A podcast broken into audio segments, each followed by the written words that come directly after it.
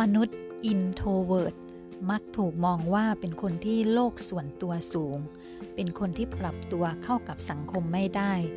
หรือเป็นคนที่มีความซับซ้อนในตนเอง มีความเก็บกดในตนเอง ไม่สามารถสื่อสารหรือต่อต้านสังคม แต่หารู้ไม่ว่า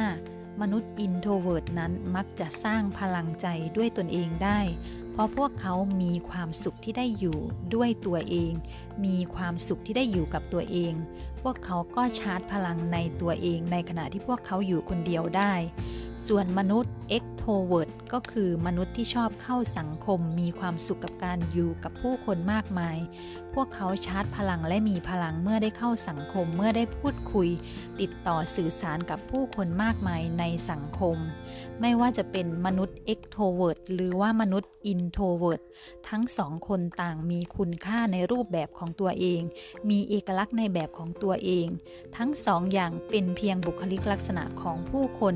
ไม่ใช่เป็นคนที่มีปัญหาหรือเป็นคนที่ไม่เข้าพวกกับคนอื่นแต่อย่างใด